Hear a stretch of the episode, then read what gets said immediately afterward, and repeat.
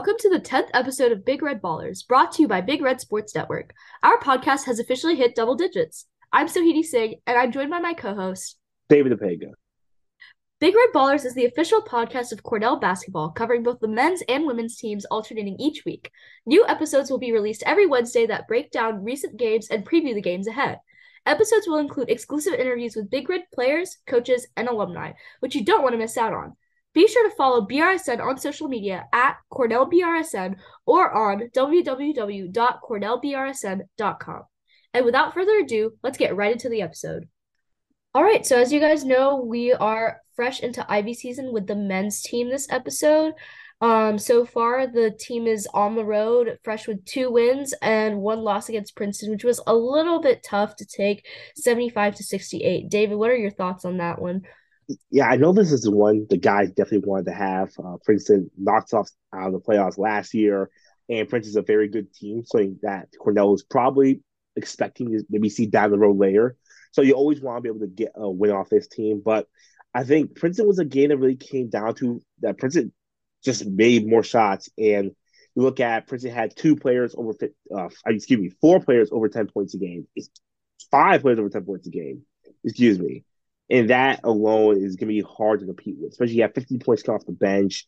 You have a player with 20 points, 15 points. When then Cornell only had three players come off yeah. the bench with uh over 10 points a game. So I think that hurt. But really, in the end, I think this was just a game that really came down to just, just shooting woes. Um, Cornell shot 20, excuse me, Cornell shot 37% from three. Uh, and that definitely hurt specifically uh, in comparison to Princeton. Yeah, I definitely agree with you. And one thing that I find interesting is I think it was A, just a matter of shots not falling and things not being in our favor. But B, Princeton has the same record as us. And while we have lost to them, they have lost to Brown. And yeah. they have yet play Brown in this Ivy season. So I'm interested to see how that comes up because I don't think they were ex- they were expected to get that dub. I think they only won by like two points, I believe. But, you know, disregarding the Princeton loss, I really think that you know we've performed very well because really um well. after that, I think that we got tired of that bad taste in our mouth, and we went on to Yale and Columbia and absolutely demolished Yale being ninety four to eighty two and Columbia being 102 to eighty five. Yeah, I think Yale I think was a great, phenomenal test. It really showed for our guys because that was a game where the men's team was down in the second half big, and they went on a 17-0 run that mm-hmm. got them the lead and they never looked back. And I think it was a really and testament of the focus, the strength, and the commitment the guys have. Nas Woodman, especially 27 points, phenomenal performance. Crazy. That was yeah. I, I saw that stat and I was like, dang. Yeah, he was fun. incredible. And yeah. that run that was a star on defense. I mean, you're holding a team, you will go 17 0 happens sometimes in sports, but like take a team to zero points in a run is incredible. For sure. And then and like you you mentioned getting 17 points off of turnovers um that's one thing that I you know for people that may not know much about you know Ivy basketball Yale is known for historically having one of the best defenses in mm. the country um you know they're known for locking teams down and like bleeding them dry and for us to get 17 points off of turnovers alone is ridiculous, especially compared to Yale, who only had seven points off of turnovers when they're supposed to be a defensively, you know, fortified team. Yeah. So I think fast pace really broke them. And also, you know, you mentioned Nas Williams, but we also have, you know, like standout guys like Greg Dolan, who scored 14 points, and Guy Ragland Jr., who scored 12. And speaking of Guy Ragland Jr., he's just performed incredibly well during this Ivy season. You know, yeah. if we hit the Columbia dub, he just went crazy yeah, as of late, he's played really well. I also want to give some attention to to um Chris Manon, of course, had a game off the bench, eight points, was just again he's been a great spark plug off the bench all years. Had games where he's been sensational, but yeah, I think the biggest thing, and you hit right on the head, was the turnover battle. Um, Cornell only had eight turnovers compared to Yale sixteen, and that in the end really helped. Cornell shot much better from three. Uh, Yale shooting thirty percent, Cornell shooting forty eight percent from three, and that in the end won out free throw line. Cornell got to the free throw line 34 times to, to Yale's 21. Yeah, so I think this was yeah, exactly. So I think this was just a game where Cornell really just did everything, almost everything well in the second half. They start the first half down six. then you go down 15 early in the second half, but to come back to what they did, I think it's a great way. It's something really to hold their hat on. And um, it was a fun comeback too to watch. Sorry, yeah, a lot of fun. Oh yeah, you're good. Yeah, it was a lot of fun to watch. And I think it's good that they were able to oddly do the same thing the Columbia game as well. Yeah, like, and I think they did it even worse. Like, I, I mean, if you're a Columbia fan watching this or listening rather, a, how's it feel being the number two school in New York? B, how did it feel getting your like you know butt handed to you by our team? Because 102 to 85 in the Ivy um ter- like you know Ivy playoffs when you know store like typically Ivy basketball is very close, mm-hmm. and 102 to 85 is crazy personally. Shocking because it, it was another game that was close in the first half, 42 to 38, but then Cornell blows the way of the offensive explosion in the third quarter. We had four out of the five starters had 10 points or more. Guy Ragland Jr., as we talked about, had 14 points off the bench. Something I think was really cool. Chris Manon 13 points off the bench. And I think something that's just really good that we have that duo for Ragland Jr. and Chris Manon off the bench that have been really good for Cornell. Shot 46% from three, 84% from the throw line. It was a tour de force just in general. Exactly. And also another player that I really think, you know, deserves some kudos is Isaiah Gray. He also just was an offensive force on the court, driving to the basket, you know, 13 points um in that rotation. And another thing, more than just, you know, like, you know, guys coming off the bench and going crazy with 10 plus points, every all practically everyone in the rotation who got on the court scored that night. Yeah, that's really cool. That's something every team would love to have. Almost everyone scored in a blowout win like that. Something that, cool luxury that all the guys to have. I think Columbia and Yale back to back, especially coming off the loss to Princeton, that I definitely know the team will want back more than anything. To have those two wins, one where you were able to really show the grit and toughness that a team that's trying to win the Ivy League tournament needs has to have, and another one showing just the really well run offensive machine the team is. Really good back to back win for the team. That I think being four and one now, you overall have the best record in the Ivy League. Talking about Ivy play and non conference, tied for first Ivy play. I think this is a perfect place to really just continue the strong one the team's been on. And I, you know, I can't wait to see what they do with the next few coming games. And also, I I don't know if you remember, but last episode I was talking mad crap about Yale, so it was really to see us win, um, especially at Yale in New Haven, because you know, honestly, I hate you. I hate New Haven as a city, so that was kind of satisfying. And also, you know, proving our number one school in New York status with that dub on Columbia. Definitely. Also, see, but um, you know, just to wrap it up and move on to our next segment, we have a fresh interview with forward number two Marcus Filien, the six seven co-captain who is a jack of all trades. Up next, we get to hear from him fresh off the road with two wins. This week's episode of Big Red Ballers is brought to you by Big Red Fueling. Managed by sports dietitian Alyssa Harrington, Big Red Fueling is open five days a week from 2.30 to 4.45 at Bartels Hall, the home of Big Red Basketball. Offering both in-season and out-of-season athletes snacks that fuel their performance and recovery. Staff provide valuable knowledge to inform athletes of optimal snack choices based on exercise and personal goals. Follow Big Red Fueling on Instagram at Big Red Fueling for infographics about all things sports nutrition, including sports college friendly recipes, posts, and pregame suggestions, supplement safety, and much more. So, Marcus, thanks for coming on the, on the show. Of course. Thank you for having me. Yeah. So, first things first, we all know that you're a captain of the basketball team. So, I guess the first question I have for you would be how have you embraced being captain this year and the responsibility that comes with that?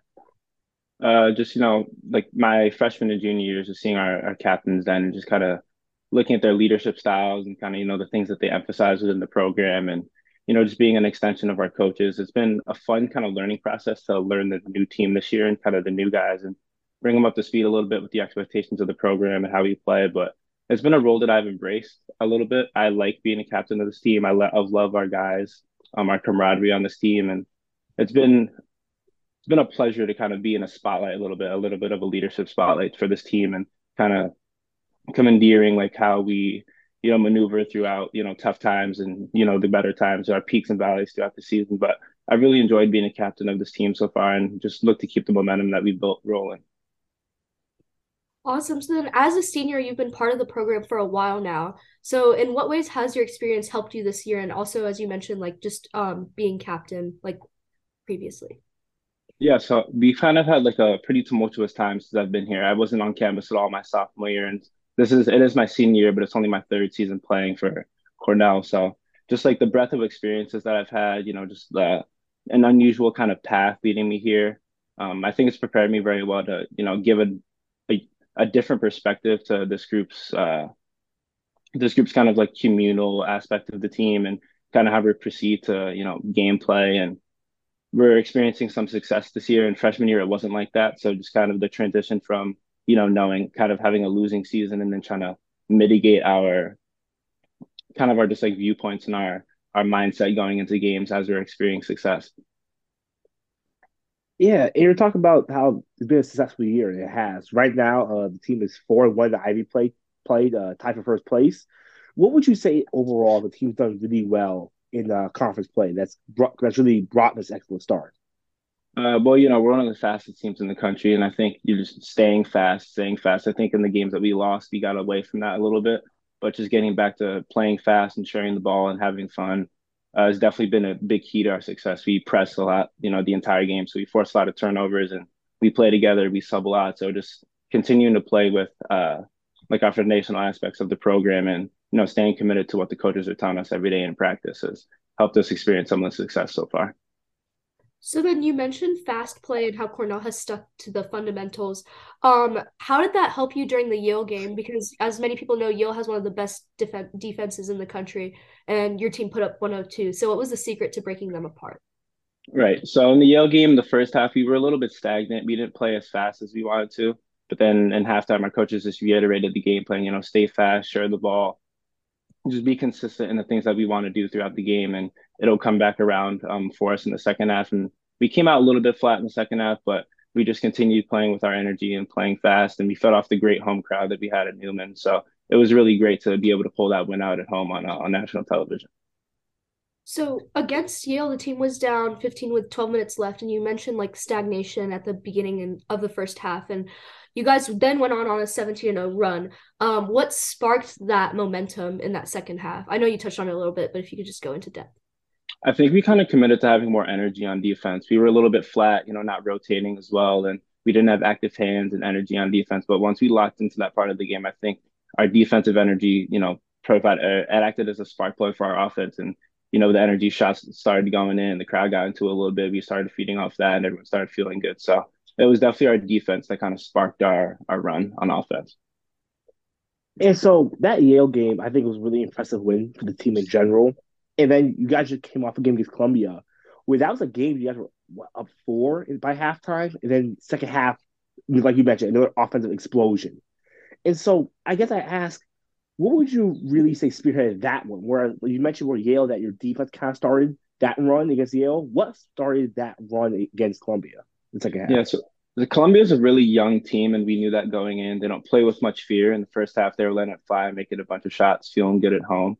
But I think just coming out in the second half, we just refocused on the game plan and knew that if we executed, we would be in a spot where we wanted to be coming to the end of the game. And we just kind of started zipping the ball around on offense, moving bodies, moving uh, moving people all over the court. And I think it was our offense. We just started to see the ball go in the hoop a little bit, and we started to feel good.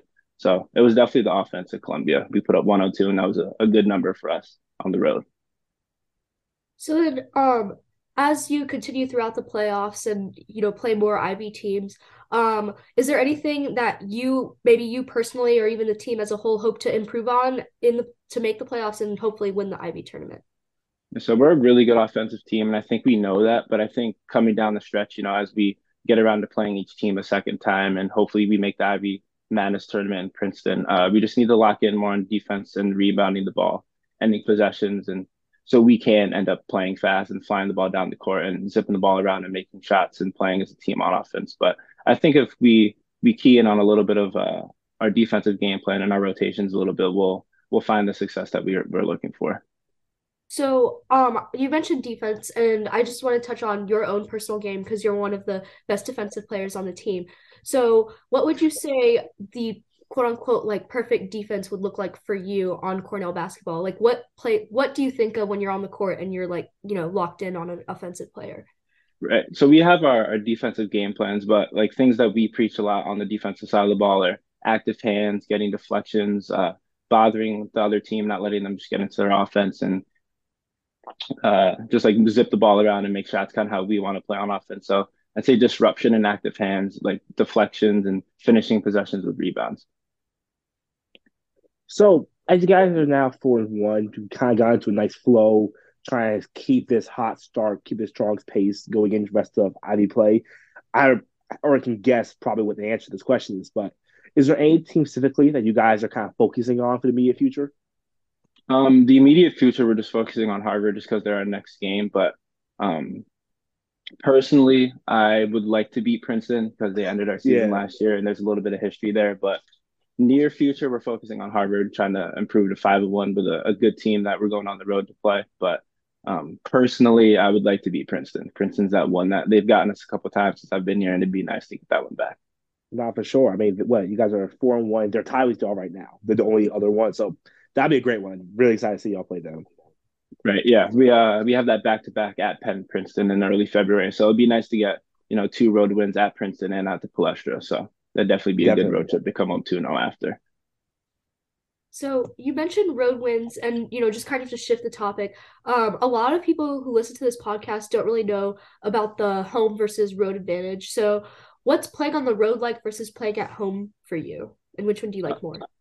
playing on the road is just a completely different experience, like just from the travel and staying at a hotel, not sleeping in your own bed every night, and having to wake up, having breakfast in an unfamiliar spot, you know, going to an arena where everyone's really against you. It's just the, you know, the 18 guys and the coaches and our our fans that we have with us. But I love playing at home. Um, Newman Arena has had some incredible energy this year.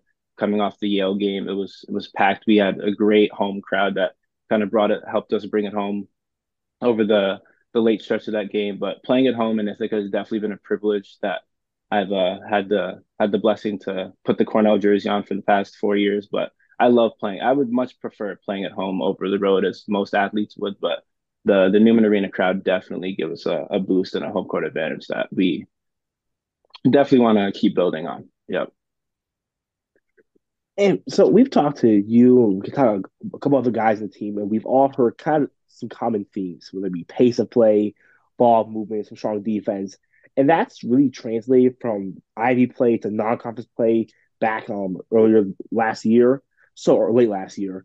I guess what would you say has been the greatest after this team all year for this 2022 2023 team? What has been this team's really defining trait, its calling card? I would say our never give up attitude. We've been down uh, big late in some games, like the Delaware game, we were down, the Yale game, we were down early in the second half, and we just never give up. We know that the way we play it'll wear teams down with how fast we play and pressing every possession on defense. But we ought to stay together and stay connected. And we never really give up. We never really think that we're out of the game, even when you know other people or the opposing team's fans might think we're out of the game or the scoreboard may say otherwise. But we just stay connected and we never give up. We never ever give up. So then, if the team can reach the mountaintop and win the whole tournament, and I know this is kind of a heavy question, but what would that mean for you as a senior in your final year?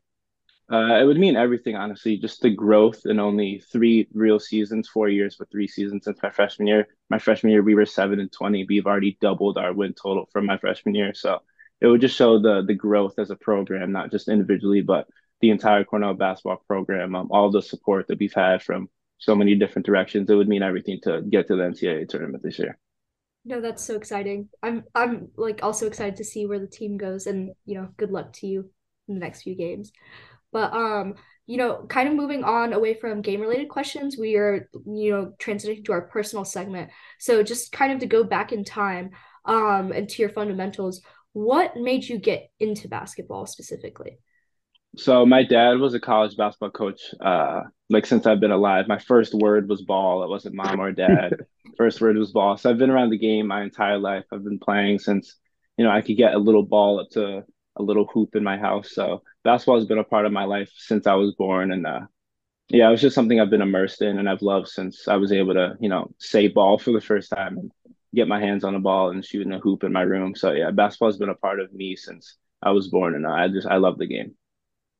And I I kind of we've had players come on here who are from quote unquote basketball families, but you know, their siblings don't play the same sport. And you know, we know you have a younger sister. So she also playing basketball?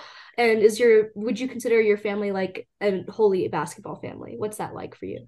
I would definitely consider our, our family a basketball family. My younger sister is a freshman at Stony Brook right now, and she's on the women's team there. And so it's been a cool adjustment to kind of see her, like her recruitment and how that was. And now she's a freshman. So I've been able to, you know, give her a little bit of insider information as to how college basketball works and how to kind of manage your your mental and your physical aspects of the game uh, throughout the season because it is a long season and she's only a freshman, so she has a lot to learn. But it's been cool kind of seeing that process take place for her um, and being a supporter of her. Um, but we are definitely a basketball family through and through, I would say. So, ball is life, really, for you, definitely. So, I guess a big question I have for you is was so because of that from birth, did you always want to play college basketball? Or did you that or did they even take time, despite having a basketball background, they take time if you really want to decide I want to do this collegiately? I did always want to play college basketball. It was always cool, like, you know, being you know, at my dad's practices as a little kid, just running around with the ball and, you know, on the side court shooting and blah, blah, blah, you know, going to the locker rooms with the teams after the game and waiting for my dad to come out after the games and giving him a big hug. So it was definitely uh, something that I've been dreaming of since I was a kid and getting here freshman year, it was definitely a dream come true. Especially to be at an institution such as Cornell and playing such a, a good basketball league. A lot of people don't really know how good of a, a basketball league the Ivy League is, but it was definitely a dream of mine since I was a kid to to play college basketball for sure. Yeah, you've definitely made it. And so this is something we like to ask all of the athletes because I think it's just fun to get inside the athlete's head because everyone that played sports at some point looked up to somebody. So were there any NBA or even college players that you looked up, you looked up to or modeled your game afterward growing up? So growing up, I was projected to be 6'10. I'm six seven, so I didn't quite reach there. But growing up in the early 2000s, my favorite player was Dwight Howard. And that was why I wore okay. 12 for a while. Yeah, when he was on the, the Magic. So a yeah. little bit of a, a different aspect. But I guess as I grew up a little bit, started to watch the NBA more, my favorite player became Kevin Durant. Just how he played and how he carried yeah. himself. And he was just elite in so many different ways. And he's just a killer. So Kevin Durant was definitely my, I would say still is my favorite NBA player. For sure. Yeah. Yeah, and um, you know, just to transition from the collegiate athlete side, we always like to talk about, you know, what it's like being a Cornell student athlete. So we know that you've been a co-founder and president president of Saratoga Free Fridge for the last two years. Could you tell us a little bit about exactly what that is and what it means to you and how it's played into your academic and athletic life at Cornell? Yeah, definitely. So it was a cool initiative. Actually, my girlfriend came with the idea of, she came up with the original idea. She just wanted to there was a not a homelessness problem, but you we see homelessness people, homeless people, excuse me, um, just in the community, and it, it, always hurts not being able to help in more ways than one. Um, and she came with the idea, and I was there to, you know, I was supportive in every way possible. And I believe it was May of 2021 we first established our refrigerator. Um, and since then, it's grown tremendously. We've had a a create community studio that was located right across the street, came in it was a uh, a teenage group of high schoolers. They came and painted the refrigerator.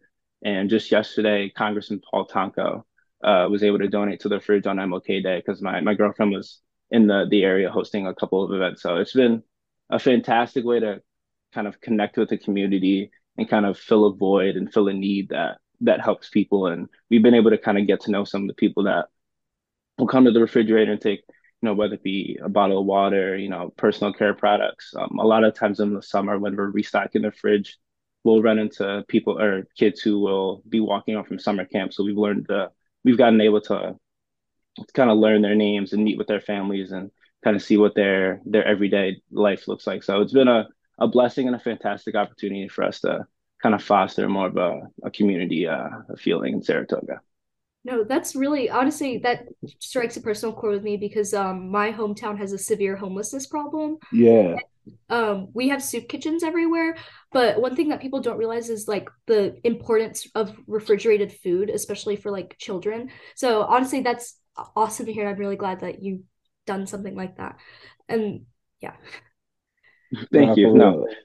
It's amazing. Like my dad grew up in the Bronx, New York, and we visited there a couple years ago and told me how it changed like 30 years. You had broken windows, under the underdeveloped. So now that really cool. It's really something special. And the reason why I'm an ILR, and so it's a one ILR to another. Did ILR any way help you build that uh, such a program, or really just in any way in your desire to try to help and outreach? I think it did. Just you know, coming from ILR, it's a smaller community. It's I, I believe it's the smallest uh, college yeah. at Cornell, so you get to know people on a more intimate level.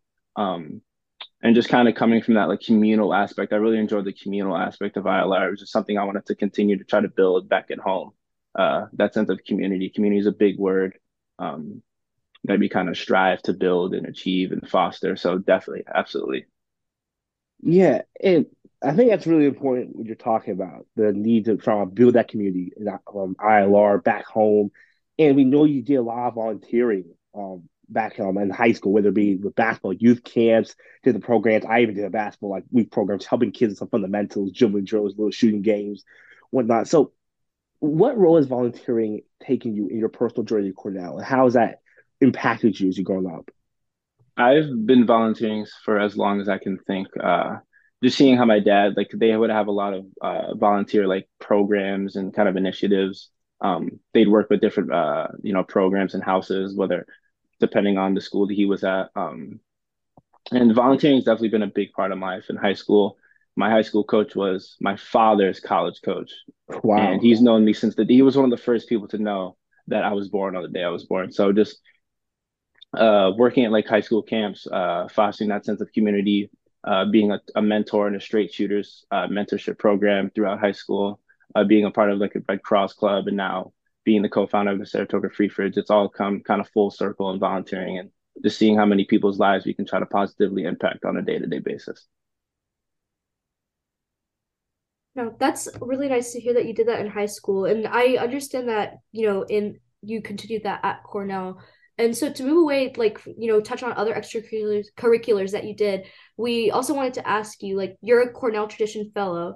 So why did you become a fellow and what exactly does that mean? And also what role has it played in your life here at Cornell on top of, you know, the fridge?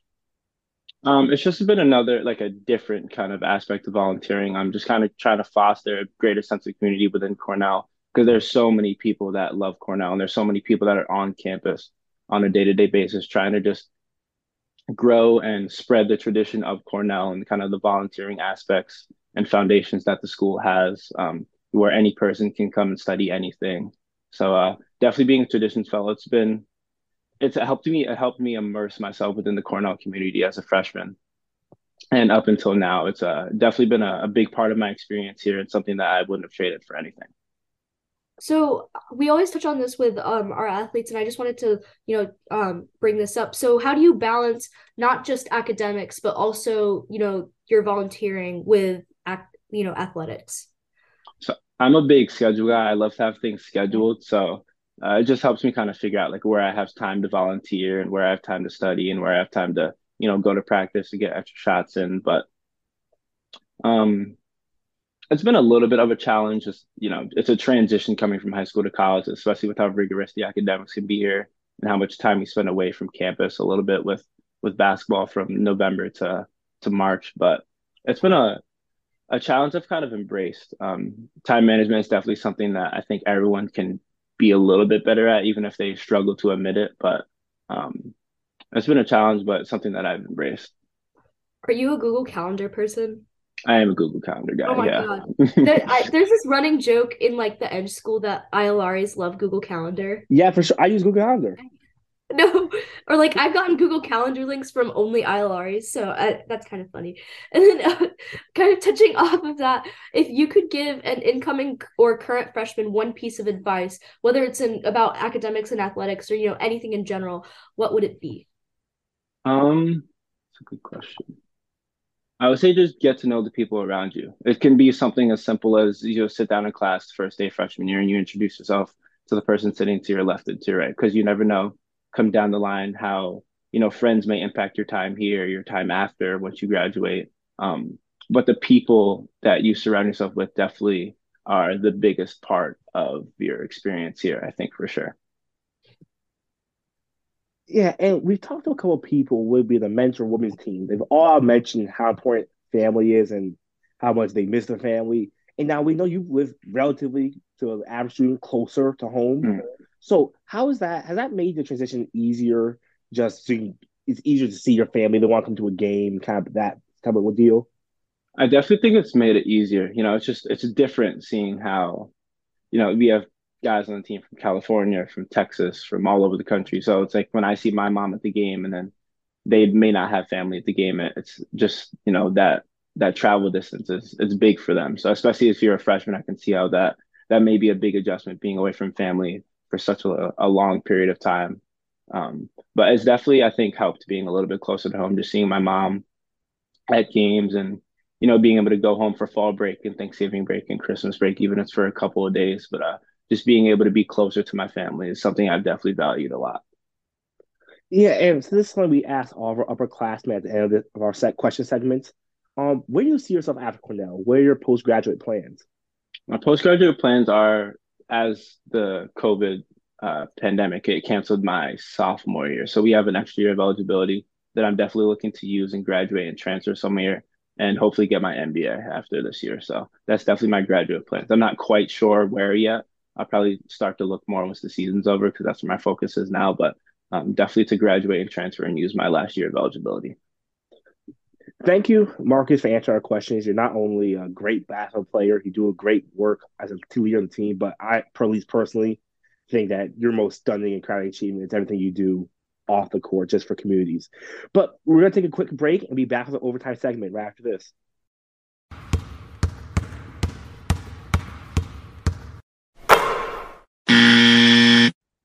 All right. Welcome to Overtime, a round of fast paced, fun questions. Marcus, are you ready? I am ready, yes. All right. So, our first question, which has been, you know, meaning to settle, settle a debate. Um, oh, my um, God. Louis, Louis or Nasties? Nasties, definitely Nasties. Come on, there you go. Thank you, Marcus. Good job, I need to start slipping you guys like one dollar bills to like say Louis, so I don't have to deal with David afterwards. But all right, so you live right outside of Albany. What would you say like the best place like to visit or even eat around town? Where you from? Okay, so if you remember Juice from last year's team, there was there, there's this place called Bellini's Italian Eatery, and my best way to describe it is like it's Chipotle but for pasta. Sounds good. It's yeah, it's like you have pasta options, sauce options, like protein options, veggie options, cheese. Like it's it's very good if you ever are in the Albany area, that'd probably be the first place I recommend you go eat. Nice. So then coming back to Cornell, what's your favorite Cornell tradition?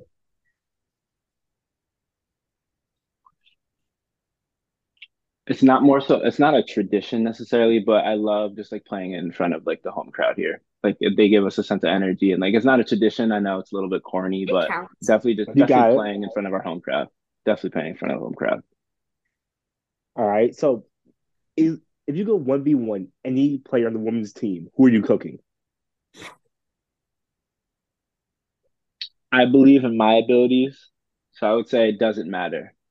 Damn. I think I win regardless. I think I win regardless That's on crazy. our team too. It doesn't matter, men's or women's team. I think I got men's it. or women's. Okay, so if you could pick anyone on the men's team, like specifically, you got you want to cook someone. Who do you want to cook?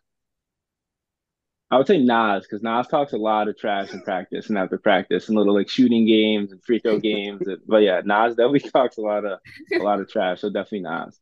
All right, appreciate you. Um, what's your favorite NBA team? Knicks, unfortunately. Oh Lord, I'm sorry. Not doing too bad this year. Not not doing too bad this year, but Knicks, the, the New York Knicks. Yep. Oh, yikes! I'm a Hawks fan, so that kind of hurts me. Bro, I share your pain. I share the Knicks pain, man. It's it's never a fun year. It's better this year, but it's gonna end up. It's never a fun year. You always expect some sort of disappointment, whether it be a playoff disappointment or not even making the playoffs. But it's always yep. something with the Knicks. It's always exactly. something with the Knicks. okay, so another fun question: If you had to go on Dancing with the Stars with any of your teammates, who would you choose and why? I would choose That's a good question. I would choose Sean. I think Sean has really good footwork and body control for how big he is. So mm, definitely okay. Sean. Definitely Sean. What kind of dance are y'all doing? Salsa. Spice it up a little bit. Salsa. Nice. Can you salsa? Mm, not really, but I'll figure something out by the time we have to we have to pull something out. No, I'll take the class next semester. I- I'm I'm I'm gonna learn. I'll teach y'all for sure. You're taking a dancing class this semester? I'm taking yes, I'm taking salsa, bro. Wait, you're taking you're taking the salsa class? Yes, I'm learning. That's crazy. I'm learning salsa. See, you know what? You, you ain't gonna judge me. All right, describe Cornell in three words. Um, fun, cold. Third word. Fun, cold, close knit. Got you. All right. What's your favorite junk food? Haribo gummy bears by far. If you, yeah, it was quick. If you give me a like, I will destroy a bag of Haribo gummy bears. Is there a color even you don't like in the bag? No, I love every color. It doesn't matter the color. Dang, man. All right, all right. Ah, okay. If you have a cockroach show up in your room, what are you doing to it? Finding the first shoe I can. Thank you. You're killing it. Yeah, there you go. The first shoe. I can. All right. If it's any other insect though, would you let it outside? No. Probably not. Except Hey, uh, if it was a ladybug, I don't think I would kill a ladybug. Okay, but like a spider though. Yes, you. Spider's gone. Yeah, killing spiders. Y'all kill spiders? That's crazy. Yes, it's a, it's a They're Have good for our planet, man. Come on. Just scoop them up and throw them outside. All right. If you could eliminate one of the Cornell schools, which one would you choose and why? And just as a reminder, that's ILR, Hotel, Engineering, Arts and Sciences, CALS, Human Ecology, and Architecture and Planning.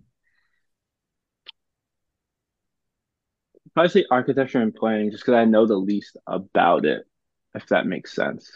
Gotcha. Like I've spent four years here and still don't really know much about the architecture and planning school. Because you don't see any of their students. No, but I mean, one of my roommates actually, Chooks, who's on another, he's in that program, but I just don't, I still don't know much about it at all. Yes. All right. So, who's one player on the team that you want to see do a stand-up comedy routine? There are a couple guys that would be good at it.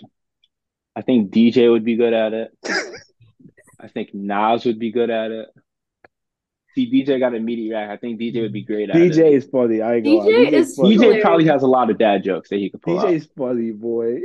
No. I think Nas would be good at it. I think oh, there are a lot of characters on the team, but I definitely think DJ and Nas would be would be two really good candidates for for it. All right. So next question is who has the best aux in the locker room? Me, definitely think me. What you playing? A little bit of everything. A little bit A of little bit of everything. everything. Oh, damn. Okay, so we talk about different genres. You talk about different different artists.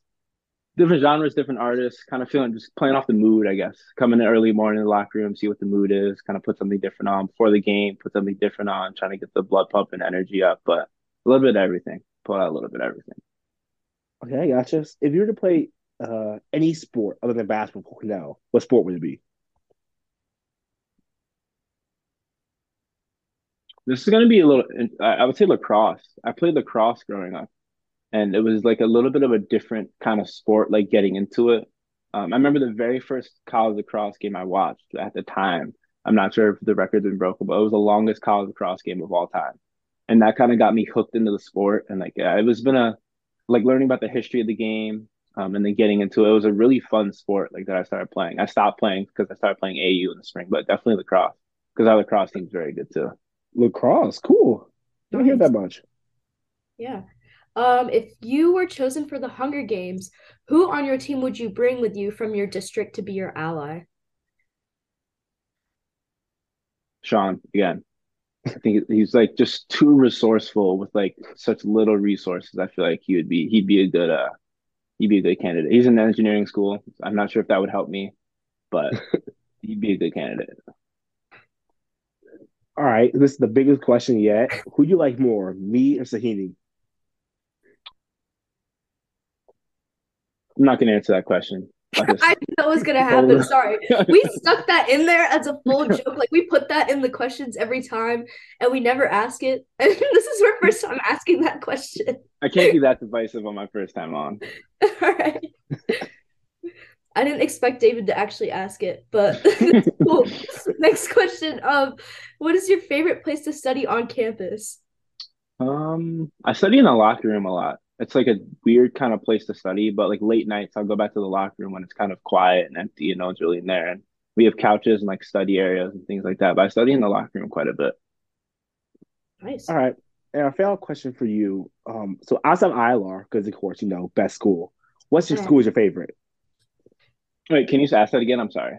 Are you good? Uh, after ILR, what school is your favorite? School is my favorite after ILR. I would say human ecology because it's like it's a cool kind of school to me. I think it's like I don't know things that they learn, and we Darius is human ec major, so probably human ecology. Gotcha. That's like Gotcha. I never hear anybody talk about that school. I mean, my roommate's in it, but besides her, I haven't like really met anybody. So that's interesting. I think it's tucked away a little bit, just like where it is on campus. Like not like it's Mhm. accessible, but it's not like It's you really know cool. ILR where it's right on Tower Road or anywhere like that. But Yeah, I, I don't know kinda- what human ecology is. I have no, no, but I, but it's kind of a cool little major, just like the things that they learn and how they apply it and like their professions and things like that. Yeah, I'm jealous of their building because after seeing the Eng Quad and then walking over there, I want to cry. I mean, ILR it's like one building. It's like our entire school. Yeah, Don't even barely even have like a quad. It's like Yeah, but it's like pretty though. Like you have like a cute little library and stuff. I go into the oh. engineering building and it's just like depression. we got like nice, one but- room in a basement. We got a room, the basement, of the library. That is our school for real. That's true. It is kind of small, but yeah. Anyways, thank you for coming on the podcast. We really appreciate it. no, thank you guys for having me. Thank you so much, man. Of course. Great to hear from our players. Um, Marcus had an incredible story. It was a lot of fun to hear from him. Yeah, for sure. You know, I think he really offered valuable insight into the life of, you know, what it means being a student athlete at Cornell. I don't think we really get to touch on the student aspect that much, so it was nice to hear.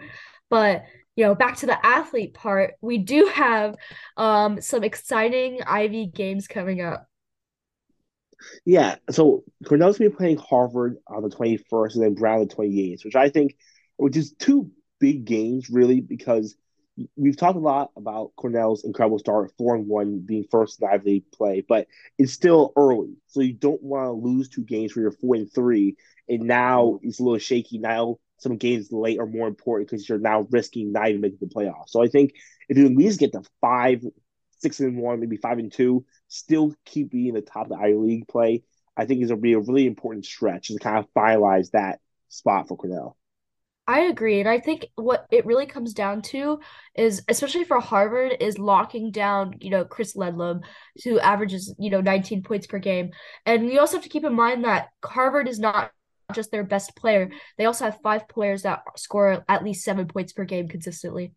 Yeah, I think the thing with Harvard is that they are really top heavy. Like that drop off from 19 to seven.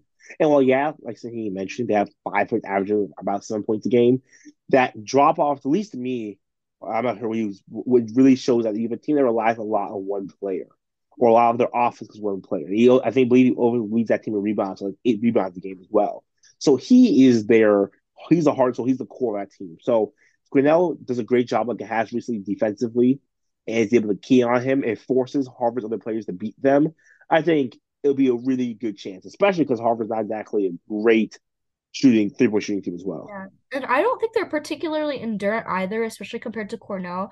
Because I feel like because of the fact that our basketball is fast and also punishing on, you know, our opponents, we A will be able to tire them out, and B, you know, when the other team gets tired and they get their starters get put on the bench, we definitely can compete. Our bench players are definitely much better than many of the, you know, second string um players in the rest of the tourney. I think that's one thing that I find really as like awesome is we are not top heavy and everybody plays a significant role when they come on the court. Like it's really nice seeing, you know, people coming on and off the bench and, you know, dropping buckets. Yeah, that's actually an excellent point about the bench um depth and really how our bench is a lot better. I think I, I truly think Chris Manon start on a lot of these teams. Yeah. And so I think having that guy, him and Guy Ragland Jr., they even got the Max Watson to come off the bench and provide output is really important, especially for the team. And I think in a game like this, like Harvard, as I mentioned before, they're so top heavy. This is a game where once you get a couple subs in, like he mentioned, because we're going to be playing fast, you'll get tired. That's a game that Cornell's bench can really win for them.